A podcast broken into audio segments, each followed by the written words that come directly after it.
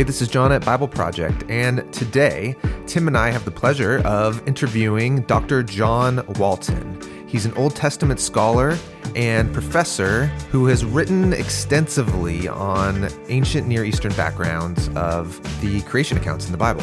And that's what we've been talking about in this cosmology series.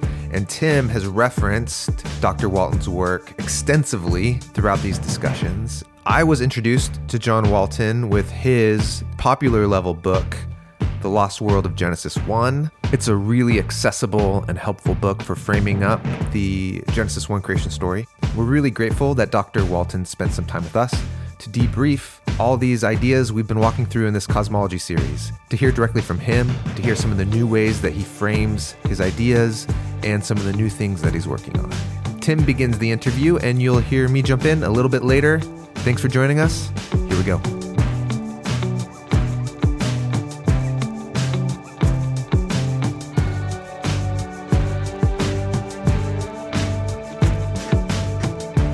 All right, John Walton, thank you uh, for joining us on the podcast today.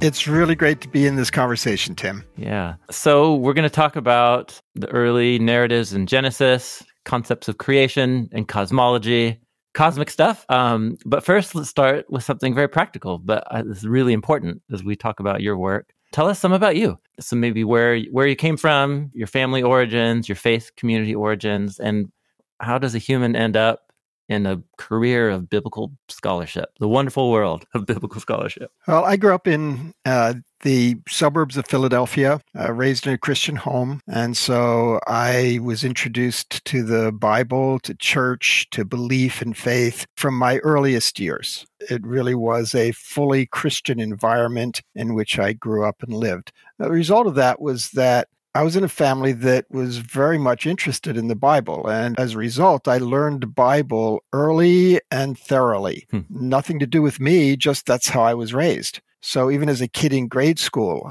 I remember well, you know, the time we spent learning all of the trivia of the Old Testament, uh, Bible quizzing, and all of those things.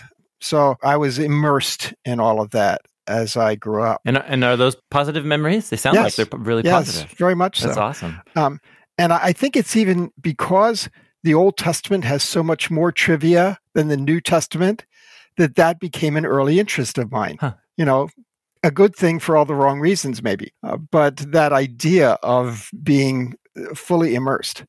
So I always knew that I loved Old Testament, but I had no clue that there was a career connected to that. Mm. I thought, you know, if you liked Bible, you would be a pastor or a missionary, you know, and that didn't really fit with the things that I was thinking. Yeah.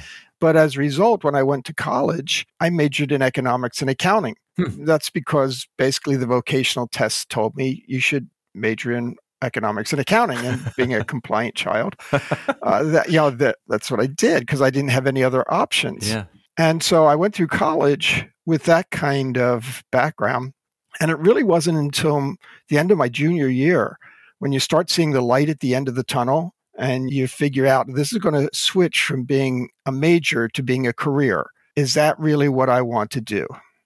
And, you know, I'd been around Christian circles enough, Bible camps, retreats, summers at Bible conferences, things like that. You know, I knew the routine. What are your passions? You know, do the inventory, you know, passions and gifts. And, you know, you think through all of those things.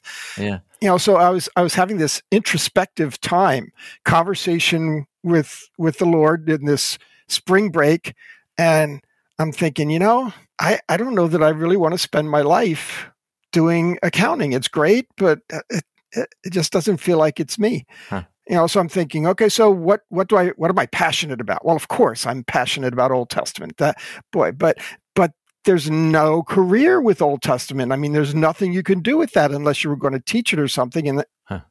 whoa, you know, that had just never ever occurred to me. You know, now this all took place in about five minutes. You know, this ah. wasn't a week long retreat with prayer and fasting. Sure, you know, this yeah, is a sure. five minute. Suddenly, the eyes pop open, and you say, "There are people that teach this stuff." I'm going to do that, and it was immediate switch around. So I started taking Greek and Hebrew the next year and then moved into my graduate work from there. So that's kind of how I got into it. Uh, I was always interested in it. I just didn't realize that there was a connection to be made. Sure, sure. Wow. And was there a specific teacher or class, or kind of what you're saying was you just always had an interest, and then it was this internal process that kind of clicked? I'm guessing there was some teachers that you saw as models. You're like, that's the thing I want to do. Well, eventually there were, but of course I had never studied the Old Testament academically. Yeah. I mean, in college, even though I was an economics major, I took all the electives in the religion department, but it was a religion department. It wasn't a biblical studies department. Mm-hmm. And it was not in a, a school that really cared much about the authority of the text. Yeah. Um, so it really wasn't until I got into my graduate work at Wheaton for my master's that I started having teachers who, uh, you know, were teaching me and uh, things of that sort about that material. I think probably the biggest influence on me was in my PhD program. Uh, my supervisor was Hanan Brichto, a rabbi, a scholar. Mm-hmm. And as I reflect back, what I have come to understand is that he's the one who taught me to think, Hmm. to be curious, to ask questions, to look around for answers that maybe you hadn't thought of before, Hmm. to interrogate yourself about the text and about your interpretation, to develop evidence and to be able to substantiate it, to build a position, to humbly recognize the limitations in a position that you take. You know, all of those things, just about thinking and critical study. Uh, and I credit that to him, along with other professors that I had at Hebrew Union. But that's what I learned how to think through those things. Man, what a gift. You know, as I think about it too, I can trace a handful of influential figures. And it wasn't just the content that you learned from them, it was the mode of how to even think about something. Right. and from the start, like how do you get acquainted? How do you Mhm. learn how to probe? Exactly, all the things that you described. That's really good. Man, I haven't heard Herbert, is, was it Herbert Hanan Brichto? yeah. Uh, Hanan is what people called him. Yes. Hanan. Mhm. Okay, yeah, sure. You know, I, I was in college. I was first exposed to his work. I think it was an essay on the Elijah narratives. And then I think all I've ever read other than that was a long study he did on the golden calf narrative. It was brilliant. He did he did brilliant work. He really did. Yeah, He really did. that's cool. and just really made you think through. Uh, you know, we had very different presuppositions about biblical text, sure. but we both respected it. Yeah. And so the challenge was to make the things that you observe and study Hmm. stick Yeah. in his context. And of course, that required me to depend on evidence more than on my presuppositions, which may differ from ones that he had. Yeah. Well, thank you. Thanks for that kind of personal, a bit of personal bio. I just always find, as time goes on in biblical scholarship and I meet more and more scholars, I'm just always fascinated because people are, have so many different temperaments and stories.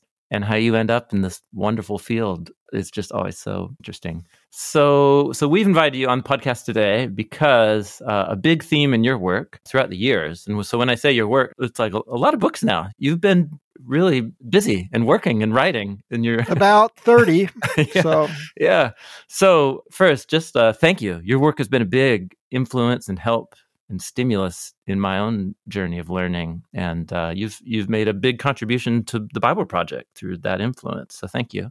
it's great when the things that you do find a reception. Yeah. So maybe I'd like to ask you first, just kind of like a meta theme throughout all of those books and all of the talks and so on that I've heard you give. So a big theme underlying is the importance of understanding the ancient cultural context of uh, the Hebrew scriptures. So one more personal, but also kind of foundational because it underlies all your work. When did this dawn on you as being something not only that's just really important in understanding scripture, but something that the audience you wanted to address, there's a deficiency or there's something missing that you thought, man, this is, I really need to get this out there. Why do you care about this so much? Yeah, I started to recognize it uh, through my graduate studies, and it Hmm. was somewhat gradual, but really didn't involve a, a huge shift at any point. I had been raised in a context where the authority of Scripture was important. Hmm. And of course, that's one thing to say. It's another thing to try to figure out what are the implications of that and how does that affect my hermeneutics, my approach to the text, what's important and what's not. How do I weigh evidence against, you know, and so all of those things that I was picking up at Hebrew Union, again in a different presuppositional context, I had to try to bring them into the idea of the authority of the text. And that made me work very, very hard on hermeneutics. That is, so what counts? What counts in our interpretation? What counts as strong evidence? Uh, how do I make sure that my convictions about authority are rippling through my interpretation? Now, what I eventually came to to call that is the idea of being accountable. Hmm. If we consider the text authoritative, then we submit to it, and that means we're accountable to it. Now, in the large scope, we could talk about being therefore accountable to God because we consider it inspired and therefore it comes from God. Um, it's in some sense God's voice, and we are accountable to God. But of course, it doesn't work that way because we all don't have our hotline to heaven. God has chosen to place his voice in a, any variety of ways in these human instruments that we often call authors, but sometimes our editors or compilers. These human instruments, God has chosen to work through them. And that means if I'm going to be accountable to God, I have to be accountable to the instruments that he chose to use. Now, that, that's the critical building block that's involved because once I admit that, that I'm accountable to those human instruments, hmm. now I've got issues of language and culture and literature that become not just important, but essential. Hmm. So I began to see that if I was going to be accountable hmm. to those human instruments that God used as my way of being accountable to God, Hmm. I needed to understand their language better. I needed to understand their culture better because, as I increasingly came to recognize, all communication takes place, of course, in a language, but also in a culture. And as a result, I felt like I really needed to understand whatever cultural aspects might be there, the things that go without saying to an insider conversation. We're not insiders. The authors and their audience were insiders and they shared information that didn't have to be said. I'm an outsider. We all are. And so we come to the text and we have to make up the slack for those things that didn't need to be said. And I came to understand how significant culture was in all of that. And of course, that culture is only recoverable to us through the literature. Mm-hmm. Uh, literature is an imperfect reflection of the culture, but it's all we've got. I mean, we've got material culture. That's also yeah. important, but there's rocks and ancient temples and stuff like that. Yeah, yeah. sure. But it's the texts that are most important to us. Yeah. Uh, so I began really diving into the ancient literature. At the time I was in grad school, it might have been the same for you. Most people who were using ancient literature in comparative studies with Hebrew Bible were discussing about borrowing or not borrowing. And I found that distracting and not really the issue. Hmm. I wasn't really interested in who might have borrowed from whom or whether the Israelites could have had a copy of this or that piece of literature in front of them and whether they were reworking it or not. Mm-hmm. There are questions, but they're not ones that get to the core of what I was interested in. Yeah. I wanted to know about the ways that Israel was embedded in the culture not the ways that they might have been indebted to various pieces of literature. And I think many people who read me still don't understand that. They still want to push the discussion to an indebtedness and a borrowing and those kinds of issues. I'm not interested. Mm. I want to try to understand the embeddedness because that's the way that I can be accountable to the authors and especially at the level of things that are not being said, but that everybody understood. Yeah, thank you for that really clear train of thought. It makes me think of Jon. I'm talking to two Johns here. So, uh, Jon Collins, it makes me think. I mean, this has been a continuing theme throughout our conversations for years.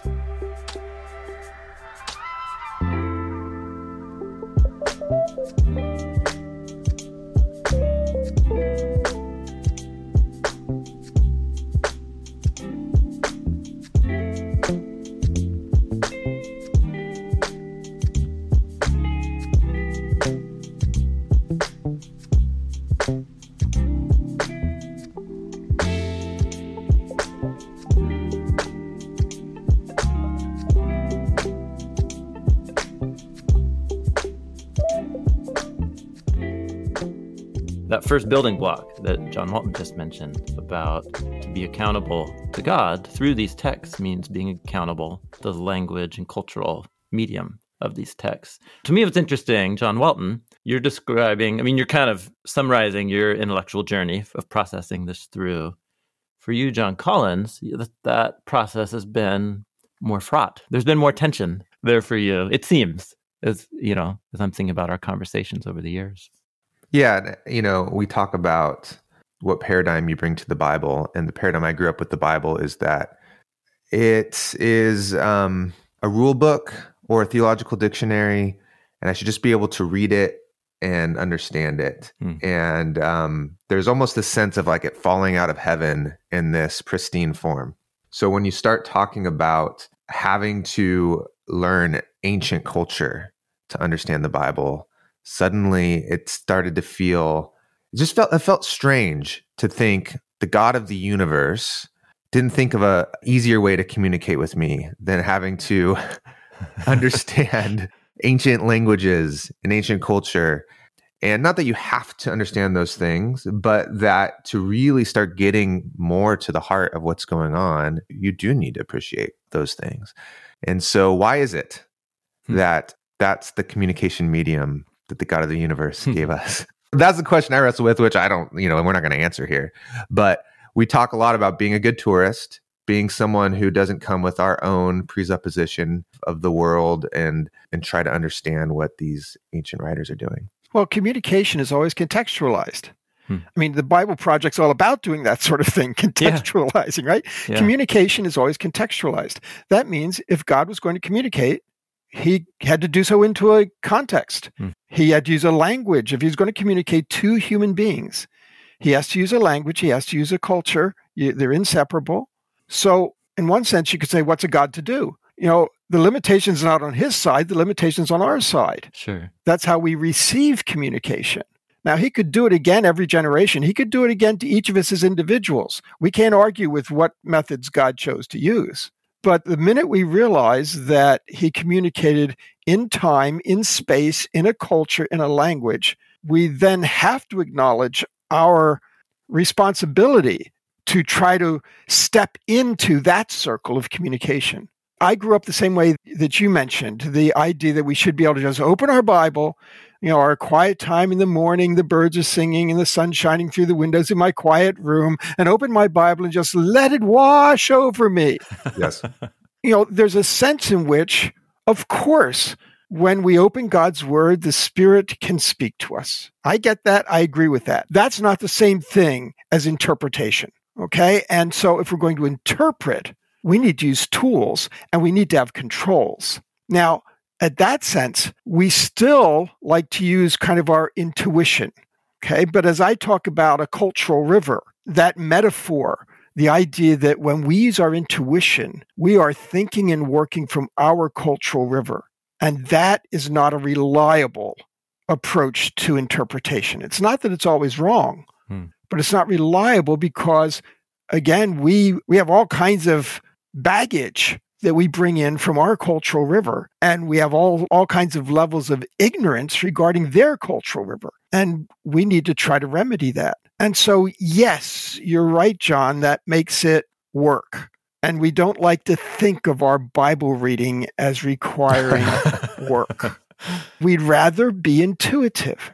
Mm. Yeah people who think that the Spirit is going to give you the right interpretation have missed something important about the Spirit's role. I asked him this question. I'll ask you the same question. If we didn't have these ancient texts, and now we're talking specifically about uh, the Genesis 1 and 2 creation story stories if we didn't have these other contemporary texts to them you're talking about egyptian or babylonian yeah the egyptian stories. babylonian okay. yeah or we we just knew nothing about ancient Israelite culture and all we had was the Torah. Would we be able to understand it? I believe that absolutely we would be able to understand what we most desperately need to understand. God has plans and purposes, and He has communicated those plans and purposes sufficiently for us to be able to understand how we can be participants in them. And He has told us the way that we can do that, and He has showed the way that he is working out those plans and purposes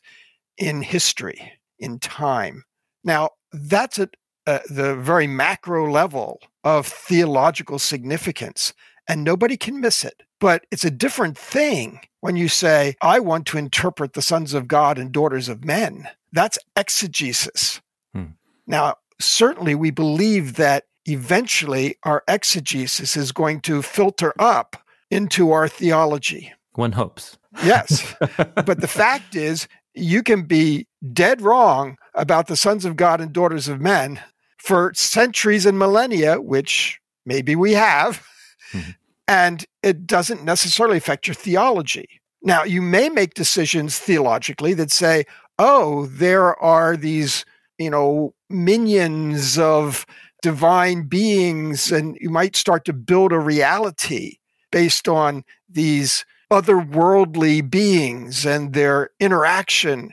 That's theology, but that's not the big theology. So, yeah, we have enough to get right what we really, really need to get right. Mm-hmm. Don't you think part of that is even though the scriptures, in this case the Hebrew Bible, it's embedded in an ancient cultural context, it's also written by people, and I'm a people. like it's written by humans, I'm a human. So there are, even though vast differences in culture, there are some basics of like light and dark, water, death and life, right? These fundamental images that have different connotations in different cultural settings. But on that level, I can get the communication that like there's a God with a purpose to bring life. Sure. Humans do stuff that brings death and pain, and God's on a mission to. I mean, you can get that. It doesn't matter what translation you read the Bible in, you get that. One of the things I say is that cultures change, but people don't change. sure. You yeah. know, we're just as selfish or selfless, hmm. faithful or unfaithful, greedy or generous, people throughout the ages. People are hmm. people. Hmm. And so that's why we can resonate with hmm. the characters mm-hmm. in scripture. Uh, yet we shouldn't let that fool us into thinking that cultures are all the same. Hmm. So let's talk about that because while every person on the planet has an idea of what it means to be dead or lost or in the dark, the images and the words we use from culture to culture hmm. will change. And the Bible uses very specific images and words that come from an ancient um, Near East context. And I think one of the one of the things that's really helped me, which I've gotten from Tim, but also from reading your work, John, is this idea of having to try to understand those images from their cultural context. I think the frustration that I have um, growing up in the church is that if I do that too much, uh, who knows where this will lead? There's kind of the scary, like, what will happen if I try to allow some translation to occur? Hmm. But I'd love to hear your thoughts on this on this idea of of cultural cognitive translation. Yeah, the metaphor I use is the metaphor of a backpack. Um, so we carry around our cognitive backpacks, you know, the, our ideas, and the backpack might have a label on it. So think about the label creation. So we've got this label creation, and there are certain basic things that we think about creation. But our backpack is full of things, full of ideas that are uniquely ours, both in our own culture and across time and space. And as I would compare my backpack that says creation to either of yours, there'd be some differences, but there'd be a lot of commonality. Ancient Israel and ancient Babylonia and ancient Egypt also have their backpacks that say creation on them. Uh, but if you unpack their backpacks, you're going to find a lot of things that are very, very different from what we have in our backpacks. And sometimes we get, we don't take enough cognizance of the fact that the label doesn't tell you the exact nature of everything in the backpack. So I can't go to an ancient Israelite or an ancient Babylonian context and just assume that their backpack that says creation is going to have all the same kind of elements in it that mine does. Uh, that's that's not respecting them, and it's not going to do justice to their ideas. But whatever they have to say about creation, it's going to come out of their backpack, not out of mine. They have no idea what's in my backpack. I don't know if that helps any or not, but that's one of the ways that I think about sort of how this content can vary even though the general labels are similar.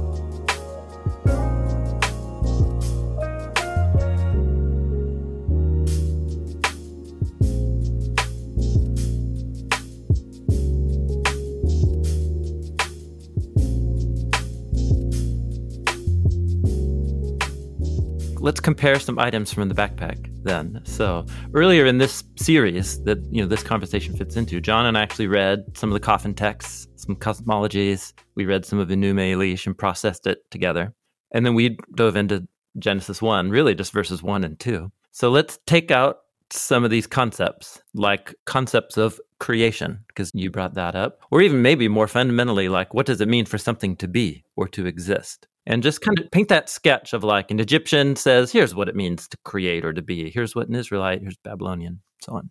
Well, actually, of course, creation and existence are inevitably related. If creation generally means to bring something into existence, you have a an assumption yeah. about what constitutes existence. And that gets back to one of the basic differences that I've tried to identify as we read the Bible, because I'm convinced that the Israelites shared with most of the rest of the ancient world a concept of existence that's very different from ours.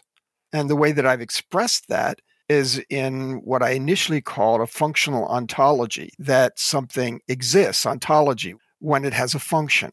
I've tweaked that some hmm. by leaning more toward the word order. Hmm. So the idea that, I mean, when I talked about function in my initial work, uh, I talked about the idea that things existed when they had a function, hmm. a role, and a purpose in an ordered system.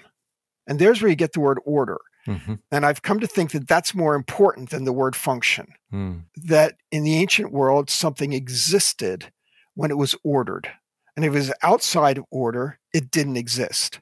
So for the Egyptians, uh, they talk about the sea as non existent, they talk about the desert as non existent. The idea that they are not integrated into the ordered system as they understood it. Of course, we know well today how important the sea and the desert are for ecology and all of those kinds of things. But as they understood order, which is order focused on them, humanity, those things were outside of the ordered system. And so to them, they did not exist. Jon Collins, so we had a whole conversation about yeah. we could sit down with an Egyptian. Mm-hmm. I want you to ask John Walton that question. because you badgered me with it, and I'm really grateful that you did. And so I was actually really curious to hear how John Walton would reply to your question. Sure. Yeah, we we have this idea of there was nothing, and then there was something, and so and which is funny because if you really start thinking about what is nothing, your brain spins and it becomes impossible. but that's important to us. This idea of of nothingness and so I'm wondering if you sat down with an ancient Egyptian and you're like, what do you mean by the abyss? Um, or an ancient Israelite. What is what is that? We have this idea of nothingness. Is that what you mean? If they were able to understand what I mean by nothingness, would they go, "Oh yeah, that's what I mean. I mean nothingness." Yeah. I'm not sure that they would have thought much about I don't want to say they wouldn't understand because I don't want to be imperialistic here. Sure. Mm. But I don't know that they would have thought much about a world with no matter. Mm-hmm. Uh, some people think that, especially the Egyptians, did, but it's not central for their thinking, and they quickly move to something. Uh, which of course we have to do. Even when we talk about Big Bang cosmology, we can't really talk about before the bang. We're just without words to do so. Uh, so for them, the nothing didn't mean that there was no material. They're more interested in whether there was order or not. Mm-hmm. So I, I can't really answer whether they would have comprehended nothingness as we might discuss it. But in some of my work, I talk about the difference between a house and a home, and the idea that one way you can talk about the origins of the place you live is to talk about the building of the house the framing, the siding, the foundation, the roof, the electricity, the plumbing, right? That's the physical material house. And you can talk about the building of a house, and we consider that a manufacturing, a creation process. But then there's a different level, and that is making that house your home. Uh, how is your house going to function? How are the rooms going to be ordered? What furniture goes where? What room are you going to use in which mm. way? What's my room? What's your room? What's the kitchen? And so ordering is what makes it a home. Now, building a house is not the same thing as making a home, but they are both creative activities, which is more important. Well, you could say, well, you can't have the home without the house, although explore other cultures and you might come to different ideas about that. But you could also say, but what good's a house if it's not a home? And so you could prioritize one or the other. Hmm. When we in our culture tell creation stories, we want a house story because that's what science does. And that's what we want to understand. And there's value in that. But when the ancient world talked about creation, they wanted a home story. They wanted an understanding of kind of how things work in the environment in which they live. And that's also important. And you could argue all day which one's more important. But in one sense, it might be a chicken and egg kind of discussion. One way to maybe think about it is there's these core concepts that humans across culture and time have had a mental category for. There's what is, and then there's the opposite of what is. there's creation and something, and then there's non creation and no, no thing. And so, what we're trying to say, one, in this conversation is different cultures have different whole imaginations around those two concepts. But then the second part that's interesting is what's the possibility of real cross cultural understanding and conversation between those concepts? So, John, you're you're Jon Collins. you're talking about could you and an ancient Egyptian reach mutual understanding about a concept of nothingness? And that's a fascinating question to think about. I guess it's as much as to say, could you you know, go to a different part of Portland or to another country in the world and talk to somebody of a different culture about whatever justice or family. And that, right? It's the same kind of question that we're asking. We all know that cross cultural communication is fraught yeah. Mm-hmm. with inherent places where we don't even know we don't understand each other, but we do very deeply. I almost imagine the ancient Israelite turning to me and going, Your idea of nothingness is weird. Like, I get it now, but I don't get it because what is what is nothing? And isn't it more important to talk about order and meaning than nothingness? And um, I think they might actually help me a little bit in that conversation. and you're getting right to the issue there because it comes down to a matter of what is your desired conversation, what's mm. helpful, what's mm. relevant mm. to you in your cultural context. If I can share quickly uh, an illustration I use for that, I think about you're going to a play and you get tied up in traffic and construction and parking problems, and you end up walking into the theater half an hour late. Intermission comes, and you poke the person next to you and you say, How did the play begin? And he says, Well, the script was written in the 1930s. It was very, po-. and you say, No, no, no, no, no. I, I don't want to know that. He says, Well, you can't have a play without a script. How can a play begin without a script? And the person on the other side of you says, Oh, oh she says, um, I, I can answer it. Uh, this stage was built to suit this black box theater. And you say, No, no, no, I, I don't really care about when the set was built. She says the, the play couldn't happen without the set. I mean, it's very important for, yeah, I, I, I get it, I get it. Uh, the person behind you said, now chips in and says, "Oh, the cast was chosen," uh, but and you say, "No, no, I, I'm not asking about the cast." They say, "Well, there's no play without a cast." Okay, and finally, in your frustration, you say, "What's happened since the curtain opened?" now, this is not a matter of competing truths.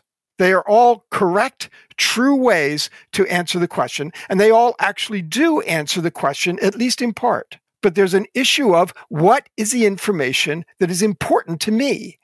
And anybody who tells a creation story, any culture mm-hmm. that frames a creation story is framing it in that sort of relevance theory kind of way. What is it that is most important to us about creation? And if we go and tell ancient Israelites that they really need to be more concerned about the building of the set, that's our problem, not theirs. And that becomes our misinterpretation because they're not talking about that. That's a great illustration. I love yeah, it. it is really good.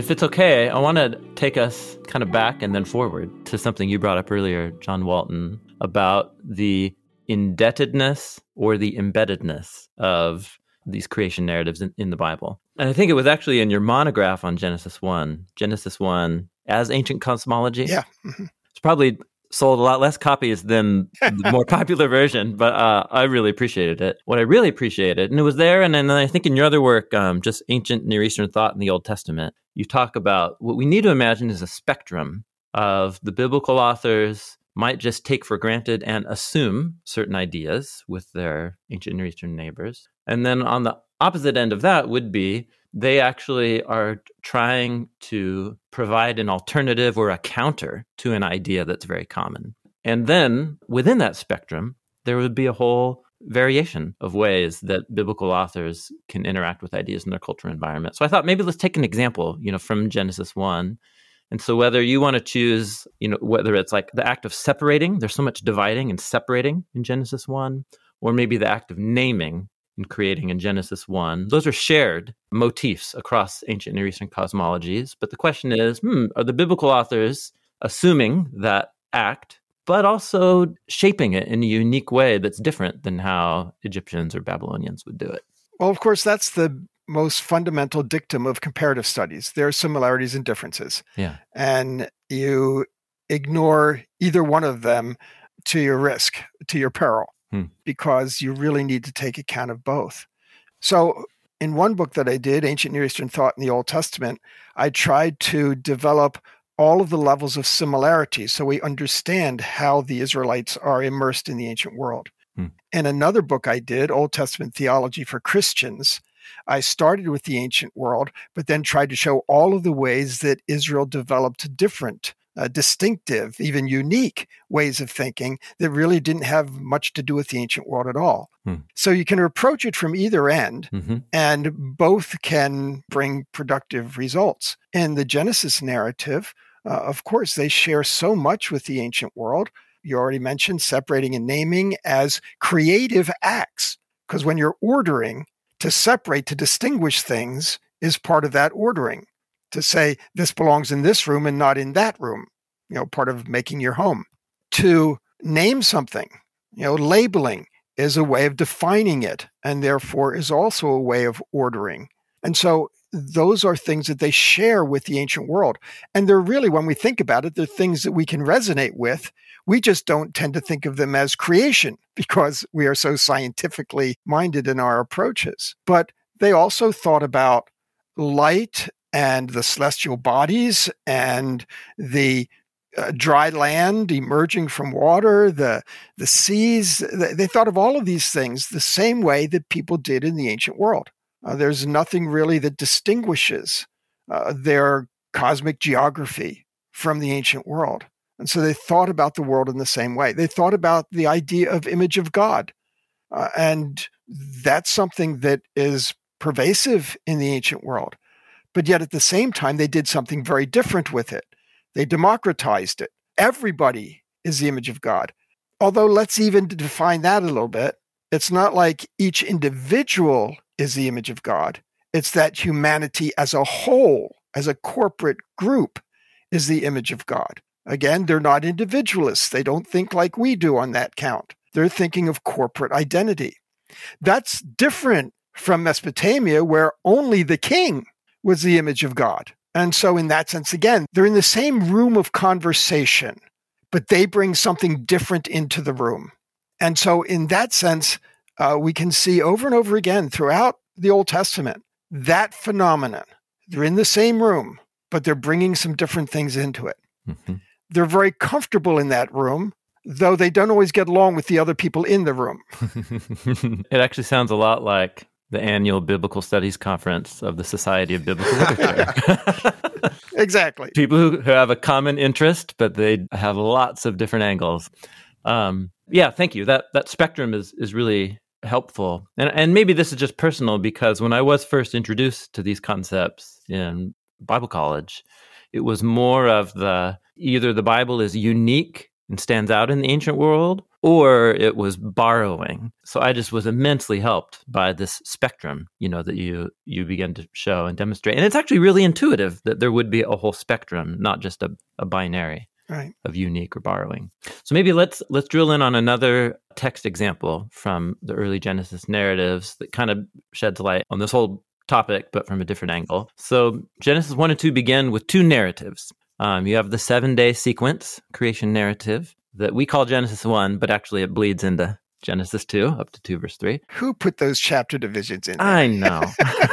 what were they thinking? so we got the seven day sequence. Uh, then we have uh, the Eden story, which begins, well, there's debate. Does it begin in Genesis 2 4, 2 5? And that's a whole something for another day. But it goes through the end of, of chapter 3, but really kind of continues on with Cain and Abel and so on. But you've got two narratives. Genesis 1 begins with darkness and way too much water. Uh, the Eden story begins with wilderness and not enough water. Genesis 1 famously has humans as the climax. After the animals, Genesis 2, it's the opposite. It's humans first and then the animals and so on. So, how do our assumptions about all these things we've been talking about, how have people throughout history approached these two narratives standing next to each other and how they relate to each other in terms of time sequence and so on? To me, that's always just been a really helpful test case to how do my assumptions prepare me to see these two stories and how they relate in a, in a certain way. And then how does all of this open up what the biblical authors assume and why they feel perfectly fine putting these two narratives right next to each other? Well, of course, you've got the mainstream biblical scholarship today, which is inclined to see them as reflecting two different sources and therefore two different stories, and they don't shy away from considering them competing stories. Mm-hmm. That's in the mainstream. Uh, traditionally, people have tended to think that Genesis 2, the Eden story, is a recapitulation of day six, and that you're supposed to pick it up and just plop it into day six. And that, in that view, some of those differences that you mentioned become a little bit bothersome because if this is a recapitulation of day six, then why is it that we have these differences? So mainstream doesn't really care about the differences. They highlight them and use them to say these are just conflicting stories. I would say I don't think sources is the issue, regardless of whether there could have been sources or not. That's not the issue. But likewise, I don't accept that chapter two is a recapitulation of day six. I think the difference between them is that chapter one is establishing order in the cosmos at the cosmic level. Chapter two is establishing order at the terrestrial level. Uh, so instead of taking the whole view, three tiered universe, it's now moved to this tier. Hmm. And therefore, non order is reflected in one, two, on the cosmic stage, where everything is non order. Everything's darkness and sea. Non order is expressed on the terrestrial level Hmm. with regard to people and their productivity in planting and harvesting and growing, which is what those words in 2, 5, and 6 really tie into. And so, in that sense, they're just telling the story from a different perspective. Going back to the play and how did the play begin? Well, there are different ways to answer that depending on what vantage point you're adopting. So, I do not see chapter two as simply a recapitulation of day six. Chapter one, day six, does not mention Adam and Eve, does not suggest that there are only two people. It just doesn't talk about it. Mhm. Uh, chapter two is now going to drill down on this particular aspect, and it's telling a different story. And so I think we do an injustice to the text if we try to interlock them, but likewise, we do an injustice to the text if we try to problematize them against one another. Uh, they're both telling important stories at important levels of our experience and our existence, and that they both have important things to say. I'm inclined these days to almost avoid labeling them as origins stories because in our cultural river, our modern world, we immediately think of science when we think of origins. So I think it's more on track to talk about Genesis 1 as an account of cosmic identity. Hmm. And the Eden story as an account of human identity. Mhm. It's trying to say who we are in relationship to God, in relationship to one another, in relationship to the animals, in relationship to everything around us. Who are we? We're dust. And that's an important statement about who we are, not about what we are. And so I think that again, this is one of those shifts of what's in our backpack. You know, the minute we say origins, we've got a backpack and we start unpacking the science. Yeah. Yeah. So let's relabel the backpack here uh, that it's really all about identity. And that gives you a different perspective because even today, identity is a very important Hmm. topic of discussion. hmm What I hear you saying, I just want to say it back to you, maybe with an illustration, as it's helpful. If we're going to colonize, so to speak, the biblical text with our material creation mindset, the creation is something out of nothing. We see these two narrative sequences as being in, somehow in competition with each other, or we've got to harmonizing is the classic term. We got to make the details fit. Right. Which you're saying, yeah, trying to cram the Eden narrative into day six doesn't work because you also need some stuff from day three about the plants. So you got to cram days three and six together. And It was always problematic. Yeah. yeah, yeah, totally. So this is much more akin to saying it's a lot more the way that if Jon Collins was to sit down and we had a Renaissance portrait made of Jon Collins, I actually like to imagine what that would look like. You know, like a classic Renaissance, and you're wearing like the purple robe. And then you were to do a Picasso style portrait, you know, with like his cheeks are on one side and then he has two eyeballs and what look like the side of his Mhm, head. Just sure. different angles on the same subject. Would you say that that's more like how the, the two narratives relate in Genesis? But even with that, they're not talking about the same thing. So they're not both Ah, portraits yeah. of Jon Collins. Yeah, Uh, good point. Yeah, no, No. good. One is a trying to look at the at a cosmic level, and another's trying to look at you know the terrestrial level. Uh, human interactions is different from cosmic order. So in that sense, I think that they're trying to do different things, both important things, uh, but it's it's really not the same conversation. Mm. Yeah, maybe the Renaissance portrait is of Jon Collins, like in the middle of a town square. And then the Picasso is you, I don't know, in your house or something like that. Anyway, that's getting silly.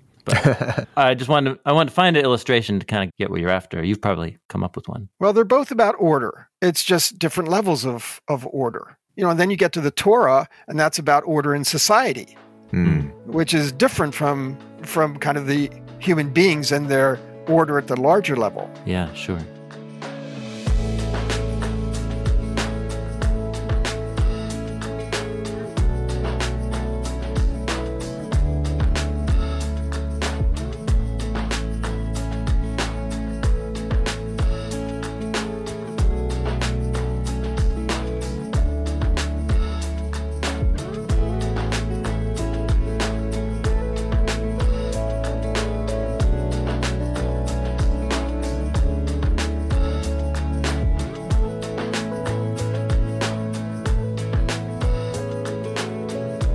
Well, I want to throw maybe a, a curveball. I think that once you start understanding this, it really brings these stories to life and makes them more meaningful and more interesting and doesn't take away the divinity of them actually brings me closer to to God and my purpose.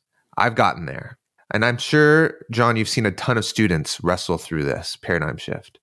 I think one thing that keeps people from getting there is honestly the culture war issues, which is are you doing this just so you can then Hmm. capitulate to evolutionists and be okay with these atheistic cosmologies?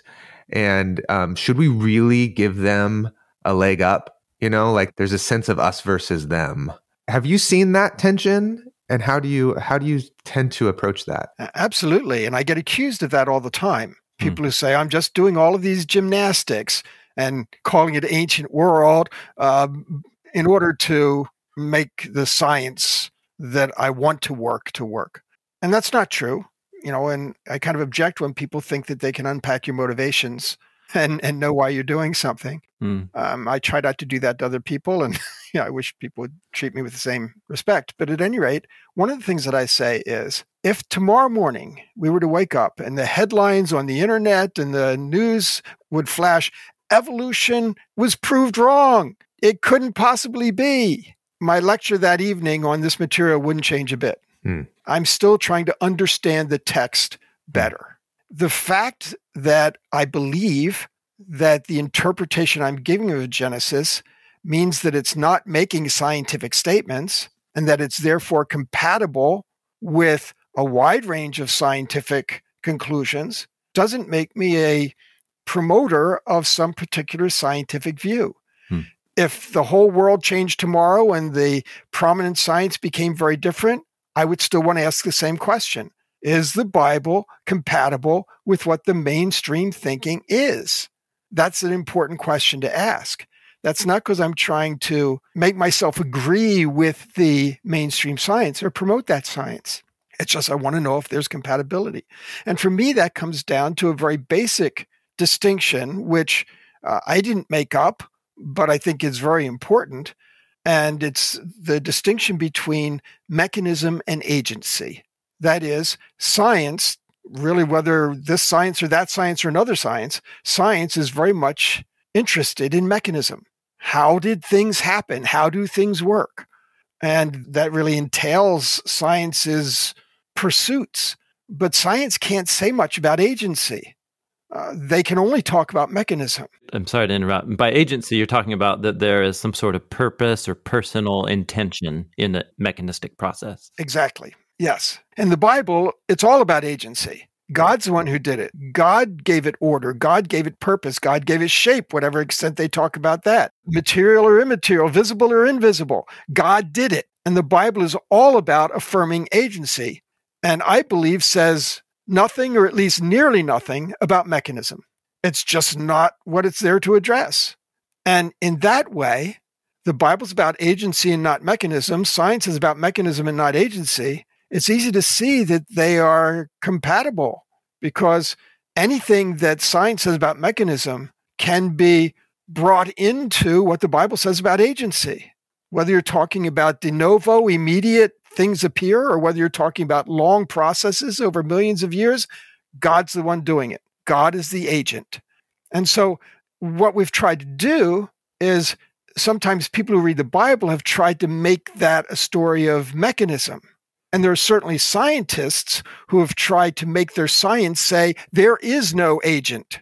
But both of those are errors. And we have to recognize what each is doing. Hmm. And you would say that they're errors not just because you disagree with it, but they're errors in how to think about something. They're errors in method. Category errors, yeah. Thank you. We could talk for a very long time about these things, but maybe I'll just try and help us land the plane maybe two questions that I that may be short. One is so you've been researching and communicating about all this for a couple decades now. Well, researching for longer, really communicating for a couple decades. As you look at students and people who are adopting this and now doing new research and thinking, and who are you excited about? Or is there anyone um, in terms of authors or organizations that are working with a contextual understanding of the creation narratives, but then also integrating with new science and so on? Or what gives you optimism about this conversation? Certainly, there are two organizations that could be immediately identified who are doing a lot of work with this integration process using some of the ideas that, that I've developed. One, of course, is BioLogos mm. uh, here in the United States, founded uh, by Francis Collins and now President Deb Haarsma, and there's an awful lot of information there uh, trying to to work this um, work this intersection, this conversation, and to do it in gracious ways, which I really really appreciate. Hmm. And another uh, centered at Cambridge is the Faraday Institute, hmm. uh, which likewise is trying to do a lot at the intersection of faith and science. Uh, so there's just two. I'm sure there are more that are doing that. They both have websites full of information. Yeah. And uh, I'm very much involved with both of those organizations and I really appreciate the uh, the opportunities they give me to contribute to their hmm. development mm. of ideas. That's great. I think we can maybe include links in the show notes for those of you listening on the podcast. Good. And then maybe uh, lastly, what what are you excited about right now? What projects are you working on now? I don't assume that you're going to want to work on Genesis 1 and 2 your whole life. You probably have other parts of the Bible you're interested in. For the last three years, I've been working intensely on a commentary on Daniel, ah. uh, very different end of the of yeah. the canon. But I've been working on a commentary on Daniel. It's with Eerdmans their NICOT series, hmm. and I'm co-authoring it with my colleague Aubrey Buster. Hmm. so we already have passed 1100 pages of manuscript. Um, this is going to be a, So a quite extensive uh, commentary. So that's been Hmm, occupying a lot of my time. awesome. Um, another book that is in the planning stages is that since Lost World of Genesis 1 came out now more than a decade ago, I've learned a lot. Hmm. I've presented it hundreds of times uh, around the world in podcasts, in lecture series, uh, and I've learned a lot. And so I'd like to do a book called Advances in the Lost World of Genesis. Hmm. It's not a revision of the books I've already done. It's saying Hmm. what's happened since then. And Mhm. so illustrations like I've used on this podcast with House and Home, with How Did the Play Begin, uh, with the, the backpack imagery, with the focus on order, you know, all of these things which really have developed out of my continuing involvement in these conversations. So hopefully we could pick up some of that. So those are some of the things that are that are floating around. Yeah. Awesome. Hey, man, you've got a lot of projects in the hopper. Thank you. Thank you for all of your hard work you're doing. It's really helping a lot of people and it's helped us. And I have to say, I'm really appreciative of what you guys are doing. Uh, you are reaching an audience that I would never reach, and you're doing it in such effective ways. I'm really uh, excited about the, the ongoing project. Thanks, John. Yeah. Thank you. And thank you for uh, being on, on the podcast here with us today. Sure. Thanks for listening to this episode of Bible Project Podcast. We've got one more scholar interview in this cosmology series that's going to be next week. We're going to sit down with Dr. Joshua Swamidass. He works at the intersection of data and genetics, a really interesting field people call bioinformatics. And you might be asking yourself, why is Bible Project talking about that stuff? Well, you're going to find out. I'm really excited for it. That's next week. Following week, we are doing a question and response episode. We don't have time to accept any new questions for this series, so hopefully you've gotten any questions in. We're excited to hear those and discuss them. Bible Project is a nonprofit, and we exist to experience the Bible as a unified story that leads to Jesus. Everything we make is free because of the generosity of thousands of people just like you. Today's episode was made possible by Cooper Peltz, our producer, Dan Gummel, our lead editor, Zack McKinley, assistant editor, Lindsey Ponder with our show notes, and the theme music by the band TENTS. Thanks again for Dr. John Walton spending time with us, and thank you for being a part of this with us. Hi, this is Oluwatosin, and I am from Abuja, Nigeria. I first heard about the Bible Project in 2018 through a friend, and I use the Bible Project as a simplified guide in studying the Bible, and it helps me to understand the right perspective to the story of the Bible. So, we believe the Bible is a unified story that leads to Jesus. We're a crowd-funded project by people like me. Find free videos, study notes, podcasts, classes, and more at BibleProject.com.